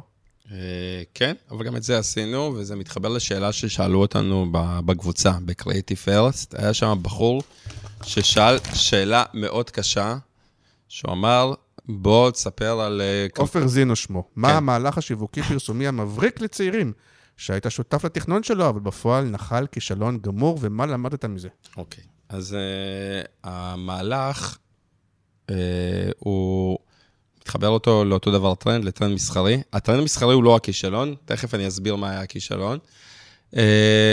יש לנו, יצרנו. רגע, שלב אחד אחורה. הגיע, נבנה מותג חדש בישראל, רובי ביי, רובי ביי מבית פוקס, אה, מזכיר, אה, לא מזכיר, אבל יש לו טעימה כזה של brand-ים, למי שמכירה ושומעת. אה, זה מותג הלבשה לצעירות. זה הלמון לולו של פוקס? לא. לא, לא, לא, לא יודע. אוקיי. אה, זה לא כזה טייצים של, אה, יוגה וכל מיני לא, לא, לא טייצים, אבל זה הלבשה לצעירות. כן. אה, והמותג, אה, ממש לפני 7-8 חודשים, אם לא שמעתי עליו, זה כאילו אני בבעיה? עוד פעם, איך קוראים לו? רובי ביי. כן, תשאל את הבת שלך, בת כמה היא? 21 וחצי. תכיר. כן. תשאל אותה, תסמא, תוך כדי רובי אוקיי, ביי, לא, היא תכיר. לא... כן. אז זה מותג לצעירות, אה, ואנחנו היינו המשרד היחיד שעושה להם פרס... פעילות פרסומית. והפעילות הפרסומית שלהם היה להקים את קהילת הרוביות צעירות, שאחד, הן מייצרות תוכן אה, של אה, סטיילינג ואופנה בטיקטוק. הן לא משפיעניות, אין להן הרבה עוקבים, ו... אבל התוכן שלהם מספיק מעניין ויש צפיות ואינטראקציות לסרטונים שלהם. אה, הם באו, ביקרו בחנות, ראו שזה מתאים להם, שהן אוהבות, שהן אוהבות אה, את הבגדים. ויצרנו שם קהילה של צעירות כאלה, אנחנו קוראים להן מובריות, וספציפית לרובי, רוב- רוביות. אה, ואז הרוביות, אה, יצרנו קהילה של צעירות, וכל חודש הם קיבלו איזשהו אתגר סביב... קהילה, שוב, זה קבוצה, זה close friends באינסטגרם ומפגשים פיזיים. כן. פה ספציפית נקודתית היה קבוצת וואטסאפ. כן. זה, קלוס פאנס מתאים למותג שיש לו קהל רחב, פה רק, רק התחלנו את ההשקה. בכל מקרה, הקמנו להם קהילה של צעירות, רוביות, אה, צעירות שאוהבות את המותג, והתחלנו עם 15. אה, 15 צעירות שיוצרות אה, תוכן, וכל פעם הם קיבלו אתגר. אה, ואז לאט לאט נבנה, והצטרפו עוד 15 ועוד 15, והקהילה גדלה. ואז ישבנו... שאלה קשה, הם- הן מקבלות כסף? זה כמו אה, הם- מייקריות הם- ומשפיעניות, הם או... מקבלו- הם לא הן לא מקבלות כסף כמו שמשפיענית עכשיו חותמת על חוזה וזה, הן כן מקבלות איזשהו תגמול, כי היום גם, כאילו, נגיד בגדים חינם, כאלה דברים. יכול להיות בגדים, יכול להיות gift card או כל דבר כן, אחר, אבל חייב אוקיי. תגמול, אני לא יכול לבקש היום ממישהו שיעלה תוכן תחת מותג שהוא לא לא יתוגמל. בכל מקרה, אה, אותן הצעירות, אה, אז, אז ישבנו איתן ושאלנו אותן, מה... מה, ספרו לנו מה, מה הקטע, מה, מה הולך עכשיו, כאילו, מה, מה אתם אוהבות בחנות, והם סיפרו לנו על התיק. והם אמרו שהתיק, שזה תיק בד, כאילו, על פניו, מי, מי היה חושב, התיק בד הוא ממש מגניב. אמרנו, אוקיי, אז מה, זה, זה המהלך? אמרו- תשמעו, אם אנחנו נעשה משהו עם התיק, זה יכול להיות ממש מגניב. כמו הסיפור עם התיק של מקדונלדס, אתה מכיר? שהיה? לא מזמן. מה? גם למקדונלדס היה לא מזמן אה, איזה מבצע וזה, והסתבר ש... וזה מקדונלדס, שהם עשו גם איזה מין תיק, נכון, זה בתיקים האלה שהם, לא יודע אם זה בד או ניילון, אבל הפשוטים כאלה, הם שרוכים, ב- זה כזה מין. והסתבר שזה נהיה נורא אופנתי, שכאילו פשוט נורא אוהבים כן. את התיק הזה של כן. מקדונלדס. אז, אה, והם סיפרו שנורא אוהבים, אה, ואמרנו, אוקיי, אז כל אחד, כאילו, נתנו להם איזשהו קריאיטיב, שכל אחד תעשה, אה, תיקח את שלושת המוצרים הכי- שהכי אוהבת, ושמתאימים לה לקיץ, וכמובן, שהכל יהיה בתיק. התיק הוא בכלל, אבל זה יתחיל, ונתנו את האשטג רובי bag. והבנות, והייתה לנו גם משפיענית שהניעה כחלק מאותו המודל, אז היה לנו את היוצרות תוכן, ואת המשפיענית, ואת ההשטג, והבנות העלו סרטונים. אה, ועוד פעם, ושוב, גם פה התחלנו לראות עוד ועוד בנות אחרות מעלות סרטונים, אבל פתאום באלגוריתם של, אה, במערכת של טיקטוק יש את היכולת לראות האם האשטג שלך, עד כמה הוא פעיל ביחס לעולמות אה, אחרים, וראינו שהאשטג של רובי bag ב-129% חזק יותר מתוכן שעלה בהאשטגים אחרים בעולמות היופי. אמרנו, אוקיי, יצרנו פה איזושהי תופעה. אה, אבל זה לא, לא היה הסוף, כי פתאום התחלנו לראות שכאילו, אנחנו מגיעים ללקוחות ואומרים רובי bag, ואז כל, לקוח, כל לקוחה אומרת, אה, הבת שלי יש לה את התיק הזה, הבת שלי, אה, זה אתם עושים את זה? עכשיו, אנחנו הפעילות הפרסומית היחידה. עכשיו, אתה אומר, אלכס, מה, אתה מספר את כל זה, איפה הכישלון? אה, הכישלון שהלקוח כבר לא איתנו. שהלקוח רצה דווקא פרזנטורית. הוא לא, כאילו, העולם הזה של הקהילה, הוא לא התחבר לו. הוא רצה פרזנטורית, הוא רצה עולם שהוא יותר fashion. למרות שאנחנו מרגישים בשטח שיכול להיות שהפעילות עובדת, אנחנו נכשלנו ביכולת בלהבין את הלקוח, בלהבין מה הצורך של הלקוח. אה, אז מבחינתי, הרבה פעמים יכול להיות שאני אעשה פעילות שהיא היא נורא מצליחה בעיניי, והיא כאילו כן מייצרת אולי טרנד, אבל יכול להיות שהיא לא עונה לו לתפיסה השיווקית שלו, או לאיך שהוא רואה דברים, כי בסוף הוא לקוח שלו נשאר איתי. במיוחד כשהלקוח, הרבה פעמים בעצמו, הוא בן 30 ובמקרה הצעיר, וככל שהוא בכיר הוא בן 40 ו- ואפילו 50. כן. ולא תמיד, כאילו, זה טוב ורע, כי, כי, כי מצד שני, יש כאלה שאומרים, אוקיי, אני כנראה לא מבין, או לא מבינה בזה, הרבה פעמים זה מנהלות אה, שיווק, או... אז, אז כאילו, אתם מבינים, תעשו רק שיעבוד, אני לא נכון. אתערב כי אני... תקשיב, זה מבוגר. קייס שאני נמצא אצלי במצגות, ואני אני אמשיך לדבר עליו ולהציג אותו, אבל בסוף, עובדתית, לקוח ב-2024 לא איתנו. כישלון. כאילו, כישלון שלי שהלקוח לא איתנו. לא יודע, אותי מה שיותר מעניין מהסיפור הזה, זה האם, אה, כאילו זו דוגמה, אתה אומר, יש אה, מותג שהוא גם חדש, ובסוף זה איזה מותג בגדים כמו אלף מותגי בגדים, כנראה לא, אני, אני לא מכיר, אבל אני מניח שהוא נראה, נראה די דומה לרוב הבגדים, ובאים אליכם ואומרים, תעשו לי מזה הצלחה אצל הצעירים, שזה יהיה טרנד בטיקטוק, לא יודע מה. אז, אה, אז האם באמת כל דבר אפשר ב- להקים קהילה, לעשות זה וזה וזה, וזה יתפוס זה כאילו? עבודה לאורך כי- זמן, זה לא תופס. כי זה הכי מריח מפרסום, הרי עוד קוראים לזה... אתה מבין, זה כאילו הכי... זה נורא מורגש שזה מתועש, שזה כאילו, אפילו אצל, אצל החבר'ה הצעירים, שהם כאילו אומרים, טוב, ברור שמישהו פה מנסה להנדס לנו, לא? אז זה... זה הכי קשה. אני... זה, זה לא מריח מפרסום, זה כאילו, אם אתה בסוף הופך אותם לשותפים, אתה שואל, אתה מתייעץ איתם, אה, צעירות אחרות רואות שהן גם יכולות לקחת חלק, אתן רוצות, הן יכולות לקחת חלק.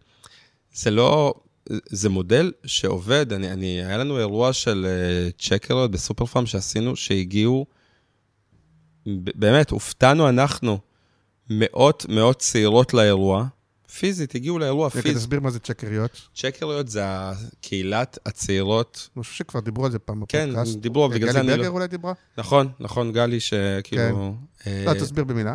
קהילת הצעירות והסוקרות של סופר פארם יאנג, של היאנגיות, ועשינו להן אירוע, עשינו להן אירוע בנמל תל אביב, הכל, הכל פורסם רק ב close friends, כאילו ביניהם בטיקטוקים. הגיעו מאות נערות לאירוע, אבל מה שמדהים שאחרי האירוע הזה, קיבלנו אלפי הודעות ל direct של האינסטגרם, אני רוצה להיות חברה ב close friends, אני רוצה להיות חברה ב close friends, אני רוצה להיות צ'קרית. אבל ההבדל הוא בעיניי שיש איזשהו קונספט, איזשהו רעיון בלהגיד, אפילו בזה שאנחנו קוראים לזה צ'קריות, שזה כבר אומר, זה כנראה הבנות שהולכות לקבל מלא דברים בחינם בסופר פארם, שזה כנראה כל מיני דברים מגניבים כאלה של אה, פרפורמריה וביסום אבל וזה וזה בכל- וזה. רגע, אבל רגע, בואו לא נדבר ביחד. ו- ו- והדברים, שם קוד פוקס, או יש מלא כאלה, משקה או זה, לא יודע מה, שזה... ש- שאתה אומר, רגע, אם אני אתן לבנות או בנים, לא משנה, ואני אגיד להם, תתחילו לעשות וזה, אז זה לא כאילו נורא... לא, רגע, אבל אתה לוקח נורא את האלמנט האמת... אתה לא רק אומר, אתה נותן להם ערך, הם, אה, אותן הבנות גם נפגשות, והן... אה, כן, הרבה- נגיד, רובי ביי? רובי בג. רובי? נפג- לא, רובי הבנות ביי זה נפ- זה, אבל המותג, רובי? אה, רובי ביי. הבנות נפגשו עם מנהל- עם מנהלת השיווק. כן, לא, אבל אין שם איזה קונספט גג ברובי ביי, אתה? מתכוון? אין שם איזה עולם תוכן גג, זה כאילו נורא נורא על הבגדים. ואז זה יותר קשה מאשר לרעיון שנגיד נכון, צ'קריות ו- זה היה נורא מעט... מסכים איתך, אבל בסוף זה היו צעירות, יצרניות תוכן, שבסוף באנו ונתנו להן ערך. וברגע שהם מקבלים את הערך הזה, וברגע שהן נפגשות אחת עם השנייה, וברגע שהן פוגשות את אה, סמנכ"לית השיווק ונותנות לה רעיונות, וחלק מהרעיונות שהן יכולות להפוך אולי לקמפיין, והן מספרות על זה לחבר... זה פתאום מייצר איזושהי תחושה של גאוות יחידה גם, וזה בא ומהדהד החוצה, בעיניי זה... זה עובד. אנחנו רואים את זה במקומות אחרים. עכשיו שוב, אני, אני מסכים איתך ש... טוב, אלכס, אה, אי אפשר על הכל, בוא נעשה אשטג, בוא נבנה קהילה. נכון, אבל אם אתה... אנחנו, לכל קהילה, אנחנו עושים עבודה אסטרטגית שמנסים להבין עם הצרכנים איזה קהילה, מה, מה התוכן, מה האג'נדה, מה המטרה של אותם חברי הקהילה, שהם יהיו חלק מהקהילה. נעשית פה חשיבה, זה לא סתם להביא אה, צעירים וצעירות ובואו תעלו סרטונים. כן, אז בוא, אבל כאילו, לדעתי האתגר, כן, של, ותכף תתן אולי דוגמה של משהו אחר, אבל אה, של לקוח אחר ש, שלכם. ת- תן לי איזה לקוח, כאילו, מישהו אחר מעולם הצר- הצריכה. מה? גלידות נסטלה. נגיד גלידות נסטלה. עכשיו, אה, יש שם לקוח, לקוחה, מה יש שם? לקוחה. זאת ההיא מ- מה... והפיסטוק המפורסמת, איך נכון, קוראים לה? לאה. לאה, ריינר. נכון. אז נגיד עכשיו, היא- אלופה, עכשיו באמת, יש לה היא- ארטיק אחר, לא הארטיק שם שהתפוצץ בזה, יש לה ארטיק אחר. אז כאילו, וכל אחד אחר שהוא עסוק בדבר הזה. אז הוא מעצמו, יש את הדרך הקונבנציונלית, אני, יש לי תקציב, זה, אני יכול לשים אותו באמת בטלוויזיה, לעשות סרט גם שיהיה ביוטיוב, יהיה בזה, אולי שילוט אה, באוטובוסים לבני נוער וכאלה, אבל פחות או יותר יודעת מה אני אקבל, אם זה יהיה... וזה הרבה פעמים עניין של כסף וחשיפה, ושזה... ואז מצד שני באים ואומרים לו, תקשיבי, לא מצד שני, בנוסף, בואי ננסה לעשות את זה בצורה אורגנית, אפרופו הצעירים, שהם לא רואים טלוויזיה ולא רואים זה ולא חשופים, שהדבר הזה יקרה מהרילס ומהטיק טוק ומהזה, ובסוף יביא את האימפקט של ה... שהביא הקמפיין, אתה מבין? וזה הימור כאילו עכשיו, זה, לא, חושב השאלה הגדולה, אני חושב, החשש הגדול שאומרים, רגע, אוקיי, נגיד שאנחנו עושים את זה ככה. איך עושים את זה? מי... אני לא איך חושב תדע ש- שבאמת זה יעבוד? לא? זה לא חששות כאילו? אני לא חושב שזה הימור, כי בסוף, כאילו כשאתה עושה, בסוף כשאתה בוחר את המדיה שאתה רוצה לפרסם בה, אתה בודק אם הקהל נמצא בה. אז אם אתה רוצה לפרסם לצעירים, אתה צריך להיות במדיות שלהם. כלומר, אתה צריך לפרסם להם במדיות שהם נמצאים, בין אם זה באינסטגרם, בין אם זה בטיקטוק. עכשיו, כשאתה נמצא במדיות שלהם, אתה לא יכול לעשות, כאילו, זה, זה ברור לי שאתה לא, לא יכול לעשות להם את אותה פרסומת שאתה עושה להם בטלוויזיה. לא, זה ברור, אבל אין הרבה, נגיד עכשיו יש את השרדר הזה, כן? אבל אין הרבה כאילו דוגמאות שרדריות כאלה, שכאילו אתה אומר, אוקיי, באמת, המותג נבנה, או הפעילות, או הזה, זה באמת קרה מעצמו בתוך ה... בדרך כלל שזה בנוסף ל- לאמצעים הקונבנציונליים, או ה... וזה שוב, זה קצת שמרנות, או אה, תפיסות של אז אני אגיד המנהלי לך, שיווק ה... מה, מה שאנחנו אומרים בעצם, זה שהיום, אם אתה מסתכל שנייה את המעגלי ההשפעה של, אה, של מותגים, אז אה, קודם כל יש לך את ה... לפני שאנחנו הולכים בכלל לפרסום, לפרזנטורים וכו', יש לך את העובדים שלך. יש תיאוריות שלמות על עובדים כשגרירי מותג, הם הראשונים לשגרר ולספר על המשרד שלך החוצה, זה המעגל הראשון. כאילו, העובדים שלך יספרו עליך החוצה. המעגל השני, המעגל הפרסומי, זה המעגל של הפרסום, של הפרזנטור, של... זה אתה עושה, כאילו, כשאתה עושה קמפיין, כנראה שהראשונים שיספרו לסביבה יהיו עובדים, אחרי זה זה יהיה הפרסום הקונטנט. שהיום אתה מעדיף שהפרזנטור עצמו גם יהיה משפיען, או לפחות יהיה לו לפני- מעגלים. לא, רגע, לפני, נכון, פרזנטור שיהיה לו השפעה ברשתות החברתיות. אחרי זה יש את המעגל, השלישי זה המעגל של המשפיענים. המשפיענים באים וכאילו הם מצ- מצטרפים לקמפיין. הנבחרת, היום, כן, לא משפטנים, יש להם נבחרת. נבחרת, כן. כן. אנחנו אומרים שיש עוד שני מעגלים נוספים שהם חשובים, אגב, גם לקהלים בוגרים. אחד זה המעגל הזה של המוברים, של הצרכנים אמיתיים שיכולים לבוא ולספר ולהעלות תוכן, שהם רוצים להיות חלק מהמותג, לקחת חלק מהעניין הזה ולספר, המוברים, זה מעגל נוסף.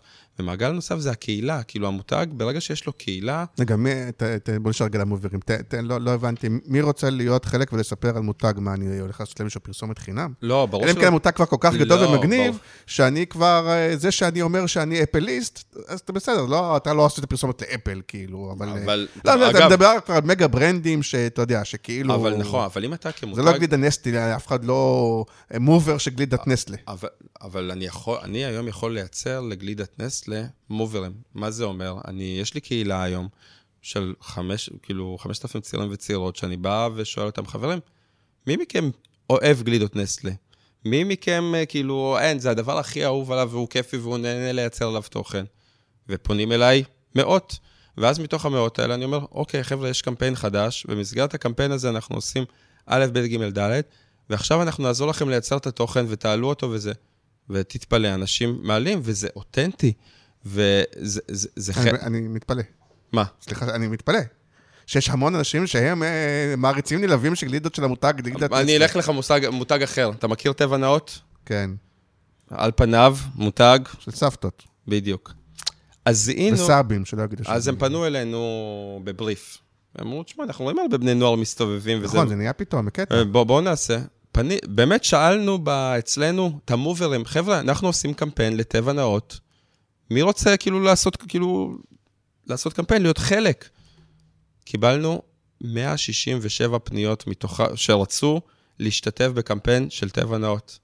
שלעשות קמפיין שכמובן אנחנו יושבים איתם, חושבים על הקריאיטיב שהם מעלים. ואז, כאילו, ואז הקריאיטיב שעשינו איתם, זה שהם אמרו, טוב, אתה מתחיל תחילת שנת לימודים, וכשאתה מתחיל תחילת שנת לימודים, אז הכל לא ידוע, אבל מה נשאר איתך? זה הטבע נאות.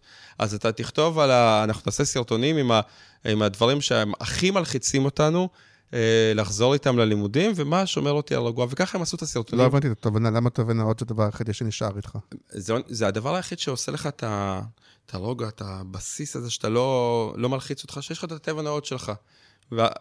לא, אתה אומר, אה. סליחה, אה, כאילו. אבל לא, התובנה לא נראית לי... אבל, אה, אתה אומר, אה, אבל יושבים פה חבר'ה, כאילו, יושבים איתם בשיחה, זה עלה מהם, והם עשו סרטון. זה סטודנטים שהולכים ללמוד עם כל הלחץ, וזה הדבר היחידי לא שמרגיע אותם. לא, לא אה, סטודנט, מה ש- תלמידי תיכון. תלמידים, אז מה שמרגיע אותם בחיים זה שיש להם את הטבע הנאות. לא. זה לא זה מה שמרגיע אותם בחיים, אבל שיש להם משהו, אה, פריט לבוש קבוע כזה, שהם לא צריכים לחשוב איך אני, מה אני לובש ומה אני... יש את הפריט הזה שאני פשוט שם, ואני בסדר, וכולם בסדר וזה. אוקיי. אה, ואז הם יצרו סביב התובנה הזאת סרטונים, ותשמע, הם קיבלו כל... כאילו, אתה, אתה כאילו, לך זה נראה מוזר, ואתה אומר, אוקיי, מישהו היה, אגב, היה, מלא, היה עולה סרטון כזה כנראה לטלוויזיה, ב-Creative First היו, כאילו, היה דיון שלם על תובנות, אבל המבחן שלי בסוף זה התגובות. וכאילו, לא, לא היו תגובות, וואי, איזה קרינג', שזה התגובה שאומרת, זה מוזר, או פרסומי, אלא תגובות של אנשים שבאו והגיבו, וואי, אני בדיוק מרגיש ככה, אה, אני הולך עם הטבע נאות ככה, אה, אני, הטבע נאות שלי, כאילו, ממש התחיל להיות שיח סביב המותג. אז פה אני עונה לך, כאילו, אתה מופתע מזה, אבל יש חבר'ה צעירים, וזה מתחיל את תחילת השיחה שלנו, הם רוצים להיות חלק, הם רוצים להיות, לקחת חלק בקמפיינים האלה, הם רוצים לבוא ולקחת רעיונות. כשהם רואים חברים שלהם, ולא בהכרח משפיענים, משפיענים הם יעצימו את אותו הטרנד, אבל כשהם רואים חברים שלהם עושים את הקמפיינים האלה, הם עושים את זה. אנחנו קוראים לזה להעצים, להעצים את החזקים. זאת אומרת שאם יש חבר'ה, כאילו, שהם אוהדים את המותג שלך, רוצים לדבר עליו, הם יהיו ה... הפרסום הכי טוב. אגב, מקודם הצגת מגה ברנדים שדברים כאלה כבר קורים מטבעם, כאילו, אתה יודע, אייפון לא משקיע תקציבי פרסום ב- בישראל, או כל, יש להם את התקציבים הבינלאומיים, אבל בסוף, יש את החבר'ה שהם האייפוניסטים, שיש להם את הגאוות יחידה, שהם כל שנה מחליפים את המכשיר, שהם מספרים לאחרים. כן, ש... אבל אני, אני חוזר ומתמקד בשאלה הגדולה, היא לאו דווקא אליכם כטין, כי כן. זה לעולם הזה. והרבה פעמים זה, היא לא פיירת, כי הרבה פעמים גם התקציבים, תכף תגיד לי, הם לא זה, כי כאילו פעמים אני רוצה עכשיו טבע נאות, או לא, נגיד טבע נאות. אז, אז אם אני הולך ב, בשיטה הרגילה של לעשות סרט, שרק ההפקה שלו בדרך כלל היא כמה מאות אלפי שקלים, ואחר כך אם אני עושה טלוויזיה, ושילוט וזה, זה בדרך כלל קמפיין של, של מיליונים, כן? לא בזה, אבל זה מיליון, שתיים, שלוש, זה כזה. ואף אחד לא מבטיח, אבל פחות אתה אומר, אם אני הולך ועושה כזה דבר, ואני גם לוקח אולי איזה פרזנטו, ואולי זה, אני פחות יודע, כנראה יודע מה אני אקבל, אבל שמתי על זה שני מיליון שקל. מה אתה תקבל? לא, אני שואל, מה זה אתה יודע מה אתה לא, תקבל? אתה, אתה, אתה, הסיכון פה לא מאוד גבוה, כי, כי בדרך כלל זה אימפקט שקשה להתחמק ממנו, כמו שאתה, שאתה עושה, אה, ולכן גם הרבה מהקמפיינים נראים ככה, אה, אבל כשפונים לצעירים, אז באמת, א', הם שואלים את עצמם, רגע, זה אפקטיבי? אולי הם לא אוהבים פרסומות, אולי הם לא רואים טלוויזיה, אולי, אולי, אולי, אולי, אולי, אולי, והצליחו לשכנע אותי שהם צריכים לעשות להם תוכן בטיקטוק ובזה. אבל אז עושים את זה, שוב, אם אני טועה בחלק מההנחות, תקן אותי. א', התקציבים פתאום לא נהיים שני מיליון, כלומר, זה לא, לא נכון. לא עושה מהלך של שני מיליון בטיקטוק ובזה, פתאום זה מהלך של 300 או של 400, אה, או במקרה הגבוה, ואז נורא קשה להשוות את האימפקט, כי, נכון. כי זה לא אותו אימפקט ב, אה, בינינו. אבל כן עולה השאלה, אוקיי, אז מה... 150 אה, האלה שיצמחו ל-300, שיעשו תוכן, בסוף יהיה לי את האימפקט שלי הייתי בטלוויזיה ובשילוט וב... אתה מבין מתכוון? אז יש את השרדרים שמתפוצצים וכל מיני כאלה, אבל לרוב לא. אז אני... הנחות קצת, קצת, מוטעות, כי... בס... אז תקן אותי, אז אני... אבל, אבל אתה מסכים איתי שזה כן הנחות שחלק מהמנהלי שיווק לא, יש להם ברור, בראש? לא, ברור, ברור שיש להם בראש, כן. אבל בסוף, אתה יודע, כמו לכל מנהל שיווק, יש לך מדדים לבחון דברים. אתה יכול להיות מנהל שיווק מקצוען, להתחיל במחקר לפני ולסיים במחקר אחרי, בקהלי יד. אנחנו עושים את זה, אנחנו עושים את זה במותגים גדולים, ואנחנו רואים עליות במותג, אה, במדדים. אז זה אופציה אחת. אתה יכול לבדוק את זה, יש מקומות שאתה יכול לבדוק את זה במכירה. אה, שוב, לקוח שלנו לפני המלחמה היו מנגס, עשינו איתו פעילות כזאת של מוברים בתקופת ספטמבר. מנגס זה המבורגרים, לא? נכון, כן. בתקופת ספטמבר, שזו התקופה החלשה יותר במכירות אה, אחרי החופש הגדול, ואחרי פעילות מוברים נורא נקודתית, באמת, לא, לא אותם אה, מאות אלפי שקלים שאתה מדבר עליהם, הם הראו לנו בדוחות, הם בעצמם הופתעו, כי הם הראו, הם ראו בדוחות של המכירות, אה, הם ראו שביחס לשנה שעברה היו מכירות גבוהות יותר בהרבה, בחודש ספטמבר, שהם הם הופתעו כי הם לא היו רגילים למספרים כאלה בחודש ספטמבר. אז פעם אחת אתה יכול לבנות מחקר, אתה יכול לבחון אל מול מכירות, ופעם שלישית, אתה יכול לתת לזה יעדים, זאת אומרת שבסוף אתה יודע לחשב כמה, כמה עולה לך חשיפה וצפייה בטלוויזיה, אתה יודע, אתה יכול לשים שתי מיליון על פרסומת, על אף אחד, כאילו זה שאתה רואה אותה וזה, מה, מה האפקטיביות שלה, ואתה בסוף יודע מה העלות לצפייה. גם לפעילות הזאת של המוברים, אנחנו יודעים, במודל שלנו, להתחייב, לפי הניסיון שלנו, לכמות של צפיות.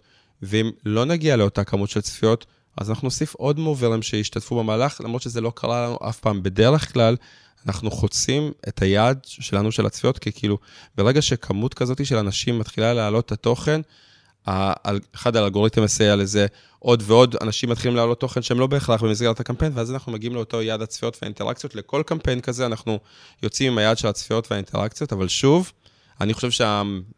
אגב, שיווקית, מחקר, בסוף, בהתחלה ובסוף, הכי אפקטיבי. אם אתה לא מותג של מיליוני שקלים, אז uh, תסתכל על תוצאות, וכמובן, במכר, במדידה, כאילו, כמו שהיית מודד קמפיין רגיל. אז אני מבין, הייחוד שלכם, כי חלק מהעניין הוא שהיום... אה, נגיד אה, משפיענים ויוצרים או מייקרים, אז יש המון גופים שעושים. לא, אבל אל תשווה. רגע, תן להשלים כן. את השאלה. כן. כאילו מרגיש שיש מצד אחד, לא יודע מה, 3,000 משרדי סושיאל ומשפיענים, שלא לדבר על זה שכל משרדי היח"צ גם עושים, שלא לדבר על זה שמשרדי הפרסום גם עושים, אתה ביהושע זה. הקמתי, כן. אז, אז כאילו יש פשוט שאתם אומרים, אוקיי, אנחנו גם עושים את זה וכאחרים עושים, אבל אנחנו עושים גם מוברים, שזה, שזה כאילו משהו מיוחד שאחרים לא עושים, זה, זה הבידול שלנו? אה, אנחנו, קודם כל אנחנו מתמחים בקהל. אני, אנחנו לא משרד סושיאל, אנחנו לא משרד משפיענים, אנחנו לא משרד דיגיטל, אנחנו מת, אה, משרד שמתמחה בצעירים וצעירות, ואם מחר אנחנו נבין שצעירים וצעירות צורכים אה, שילוט חוצות, אז כנראה שזה אחת המדיות שיהיה בפריסת המדיה שנגיש. Uh, למה? כי אנחנו, מעבר לזה שיש פה ניסיון של שנים, אנחנו כל הזמן פוגשים אותם. כן. עכשיו, אחד מהכלים האלה שיש לנו, שהם, הכלי הבולט זה, זה המוברים, כי זה, מבחינתנו זה עולם ההשפעה החדש. זה כמו שלפני חמש-שש שנים הסתובבתי וסיפרתי לו כל, על כל לעולם, על המשפיענים, ומה זה משפיענים, והרבה מנהלי שיווק היום מסתכלים על הסרטונים שלהם, ואומרים, מה, מה, מה אני רואה פה? זה, זה ימכור את המוצר שלי? זה לא פיין. ועם הזמן התעשייה השתנתה, וכמו שאתה אומר, היום יש נבחרות. לא, אבל כמו שיש נגיד משפיענים A-ליסט, B-ליסט, C-ליסט, אז מוברים זה כאילו, שוב, זה כאלה שלאו דווקא הם משפיענים, כי הם... אז אני רוצה להבין בדיוק, חוץ מזה לא- שהם נורא אוהבים את המותג. הם לא משפיענים. מה מאפיין אותם? כאילו, מה זה מוברים חוץ מזה שהם מאוד אוהבים אה, טבע נאות? הם אחד, אתה צודק, אמרת, הם, שגר, הם, כן. סוג, הם שגרי מותג, כי הם אוהבים את המותג. איך, אתם, איך אתם מגיעים אליהם? איך אתם פונים אליהם? אתם שואלים ב... יש לנו בקהילה שלנו, יש לנו קהילה של 5,000 צעירים וצעירות, שאנחנו... של הטינקרים. אה, ש... כן, שאנחנו שואלים אותם... שכל לא קוראים לזה ככה. אנחנו, לא, אנחנו קוראים להם, הם קוראים כן. לעצמם טינקרים, זה לא משנה כן. איך תמיד הם יקראו לעצמם טינקרים. אז נגיד בתוך הפול הזה של 5,000, אתם שואלים מי בא לו לעשות... אה, לא בא לו, מי אוהב, לא בא לו. כן. משפיען, שואלים אותו, אתה... מה, מה משפיען? כי אתה שואל משפיען היום, יש לי קמפיין כמה וככה וככה, מה השאלה הראשונה? כמה כסף. יפה. אז זה לא משנה, כאילו, זה לא באמת האם הוא אוהב... אני מניח שזו מוטיבציה שהיא גם אצל האח. עוד פעם, אף אחד לא... אה, מה שמניע אותם בסוף זה לא אהבה את אולי קצת, אבל לא, בסוף לא. הם גם מזה אה, שבחרו אותם, ושהם... לא, לא בציניות, אבל זה בסדר, יש כל מיני מוטיבציות. אבל תגיד רגע, זה מודל שאתם המצאתם? זה מודל שקיים גם בעולם? זה, אני לא, לא ראיתי מודלים כאלה בעולם, אני חושב שזה משלב כמה מודלים של אחד של שגרירים, של, המודל השני שזה משלב בתוכה של user generated content, UGC, שמדברים עליו, זה משלב את העולם של להבין, זה לא רק להנדס מאפס, אנחנו כן מסתכלים על מה קורה היום בפיד, אנחנו שואלים אותם, כאילו, אנחנו, אם, אם לא היינו רואים שיש צעירות שמעלות אה, אה, תוכן בטיקטוק, אז לא היינו יכולים, לתוכן של ספורט בטיקטוק, אז לא היינו יכולים לייצר את ה... את ה את המובמנט הזה של אתנה, או אם לא היינו רואים, מבינים שהתיק של רובי הוא משהו שהוא מייצר עניין, וכבר יש סרטונים כאלה, זאת אומרת שצריך להיות לזה גם איזושהי הבנה במה קטע, מה תופס אצלם. אז מה אתם אוהבים? אתם יודעים לייצר תוכן, אנחנו, הנה יושב פה שגיא אה, ומתעד אותנו, הוא מכשיר אותם, כאילו, הוא נותן להם טיפים איך לייצר את התוכן נכון יותר, מה מתאים לטיקטוק. לא כל בן, תמיד חושבים שכל בן נוער עכשיו ירים מצלמה, יודע לייצר תוכן בטיקטוק, אבל לא. אז שגיא, שהוא מנהל קהילת המוברים שלנו, יש לו כבר חבר'ה שהוא עושה להם הדרכות, ומזמין אותם, ומראה להם איך משפר להם את היכולות לבוא ולייצר תוכן. יחד הם לפעמים גם מאתרים כל מיני טרנדים, יחד הם רואים כל מיני דברים, אה, וואלה, זה יכול להתאים לעשות את זה ככה או ככה. וכשאתה מחבר את כל זה, אז יש לך פה פתאום צבא. זה לא על המובר עצמו, זה פתאום כבר נהיה על המותג. הרבה פעמים כשרואים סרטון של משפיען, אומרים, וואו, איזה מגניב אתה, ואיזה תותח אתה, ויצ... אבל לא מדברים על המוצר. כשאתה עושה עם הרבה מאוד צרכנים שהם גם אוהבים את המותג, זה פתאום נהיה שוב על המותג. ושוב, אני לא חושב שהעולם המשפיענים הולך uh, להיעלם. אני כן חושב שהמשפיענים הולכים להיות אלה שמניעים את המוברים, שהם ב... נותנים איזשהו ריאקשן למוברים, שהם המנוע שלהם, אבל אני חושב שהמילה מוברים, הנה, משרד ההסברה, אה, עכשיו ראינו באיזה מצגת של משרד ההסברה, שהם היו אצלנו באחד המצגות, פתאום רואים המוברים. כאילו, השם הזה, מוברים, תפ... הולך לתפוס גם. זה הולך להיות כמו, כמו שיש שם משפיען, אף אחד לא יודע מה זה משפיען. היום, בעוד שנה, שנתיים, שלוש, זה הולך להיות מוברים. וזה מחזיר אותי קצת להיכרות שלי עם טינק, כי תמיד כשהסתכלתי על טינק, טינק עשו דברים שאחרי שנתיים, שלוש, ארבע, משרדי פרסום גם הגדולים התחילו לעשות, כי כאילו הקהל הצעיר התבגר, ואז בשביל לפנות לקהל הצעיר הזה, אז פתאום צריכים לדבר כמו שהיינו מדברים עם משפיענים. כן, אבל לרוב זה כן דברים שגם בעולם וזה ופחות. אבל אני רוצה לשאול אותך משהו אחר דווקא אה, ככה לסיום. מה עוד ככה blind spot ים? מה עוד ככה דברים שאנחנו, האנשי שיווק ופרסום, בני ה-30, 40, 50 לא רואים? כי אנחנו כבר, אתה יודע, אנחנו כבר בטיקטוק, נכנסנו בגלל המידג'רני, אנחנו כבר בדיסקורד, אנחנו כבר... אה, אה, מה, מה, מה, מה קורה מתחת לפני שטח שאנחנו לא רואים? יש לך כאלה דברים שאתה אומר... יש, אתה יודע, אני אגלה לך את כל הסודות שלנו, כי יש הרבה מאוד דברים בשטח שאנחנו רואים, ו... תקשיב, אתה הקשבת ל-320 פרקים שנתנו לך טיפים, עכשיו אתה נותן טיפים לאחרים, מה קרה? אני, האמת היא, הטיפ הכי טוב, וזה קצת, אה, זה, זה רגע לשבת ולדבר איתם. כי הרבה פעמים, כאילו, אנחנו מניחים עליהם הנחות, וכשאנחנו, ואני אומר לך, בכל קמפיין שלנו, אין, אין דבר כזה, אין דבר כזה. שאנחנו, גם כשהצוות הקריאיטיב חושב לבד, אין דבר כזה שהוא לא יושב עם קבוצה של חבר'ה ואומר להם, זה יעבוד, זה לא יעבוד, מתייעץ איתם. אז נכון, אנחנו המבוגר האחראי, אנחנו מנהלים גם את האותנטיות שלהם וזה, אבל אנחנו תמיד נבוא ונשאל אותם, ואם אתם רוצים את ה... הנה, עכשיו אני עושה שיווק, אם אתם רוצים טיפים וסודות ודברים נוספים, תבואו לכנס שלנו בשבוע הבא. אנחנו, זה כנס מרתק, כאילו הולכים לדבר גם על שורטס של יוטיוב, לא דיברנו על זה היום, כן. שזה עולם שגם עולם ומלואו. אה, רגע, כן. חייבת לשאול, כן. האם אה, גוגל אה, לוקחים חסות על הכנס? כן, בטח. לא, אבל, לא, בסדר. מה? אה? ב... אתה מכיר אותי? אני, יש לי חוש ביקורתי. לא, סבבה, אז הולכים לד... אז לא... לא, בינינו, אם לא, לא היו שורטס, לא באמת לא, לא למה? תופס? תופס, תופס. תסתכל לכמות הצפיות והאינטראקציה, כמו שאתה זיהית שהרילס התחיל לתפוס לך, אז השורטס גם תופס. למה זה גם תופס? אגב, הרבה יוטיוברים גם מעלים שורטס, חיים בשורטס. למה זה עובד? כי אנחנו מבינים שצורת הצריכה של התוכן משתנה, ואם אני רוצה להיות פלטפורמה רלוונטית, אז אני רוצה לשפר את האלגוריתם, אז השורטס גם תופס. אבל לא רק על השורטס, אני הולך, יהיה לי פאנל על, על הסברה, עם יוסף חדד שהולך להיות בפאנל, ואנחנו הולכים לדבר כאילו גם על העולם של המוברים, איך זה רלוונטי להסברה. אה, יש לנו סקר של איי-פאנל שמרתק, שאני הולך להציג אותו על, על הצעירים וצעירות, וממש שאלות מרתקות. אה, ונגיד, אם אני זוכר נכון, שגם אחר כך התכנים עולים ביוטיוב, כלומר, מישהו לא צריך להגיע, רוב ההרצאות, לא יודע אחרי השנה, שנים קודמות, הן גם עולות ליוטיוב של, של האיגוד השיווק. נכון, נכון, נכון. אז אפשר לצרוך את זה אחר כך. נכון. שמע, קח אוויר, נראה לי סיימנו, יש משהו ככה ש... איזה אג'נדה שלא דיברנו? אה, דיברנו על הכל. אה? דיברנו על הכל. דיברנו על הכל. ותודה אז, שאתה מארח אותי. אה, בשמחה ובכיף. ו, אה, ובאמת, אני אהיה שם ב, ביום חמישי, וגם אתם ואתם מוזמנים ומוזמנות. זה גם כיף, בדרך כלל קצת מפנק כזה, כאילו. כן, כיף. אתם עדיין עם שטראוס, אה, זה, כי בדרך כלל אה, יש אה, מילקי. או שטראוס עדיין איתכם? אני כאילו לא... לא, יש לנו קמפיין עם שטראוס, אני לא יודע אם יהיה מילקי השנה, אני יודע שיהיה ביסלי השנה, ו...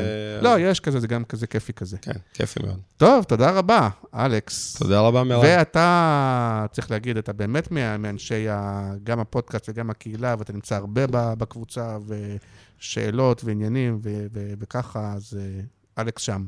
תודה רבה. תודה רבה, ביי ביי. ביי.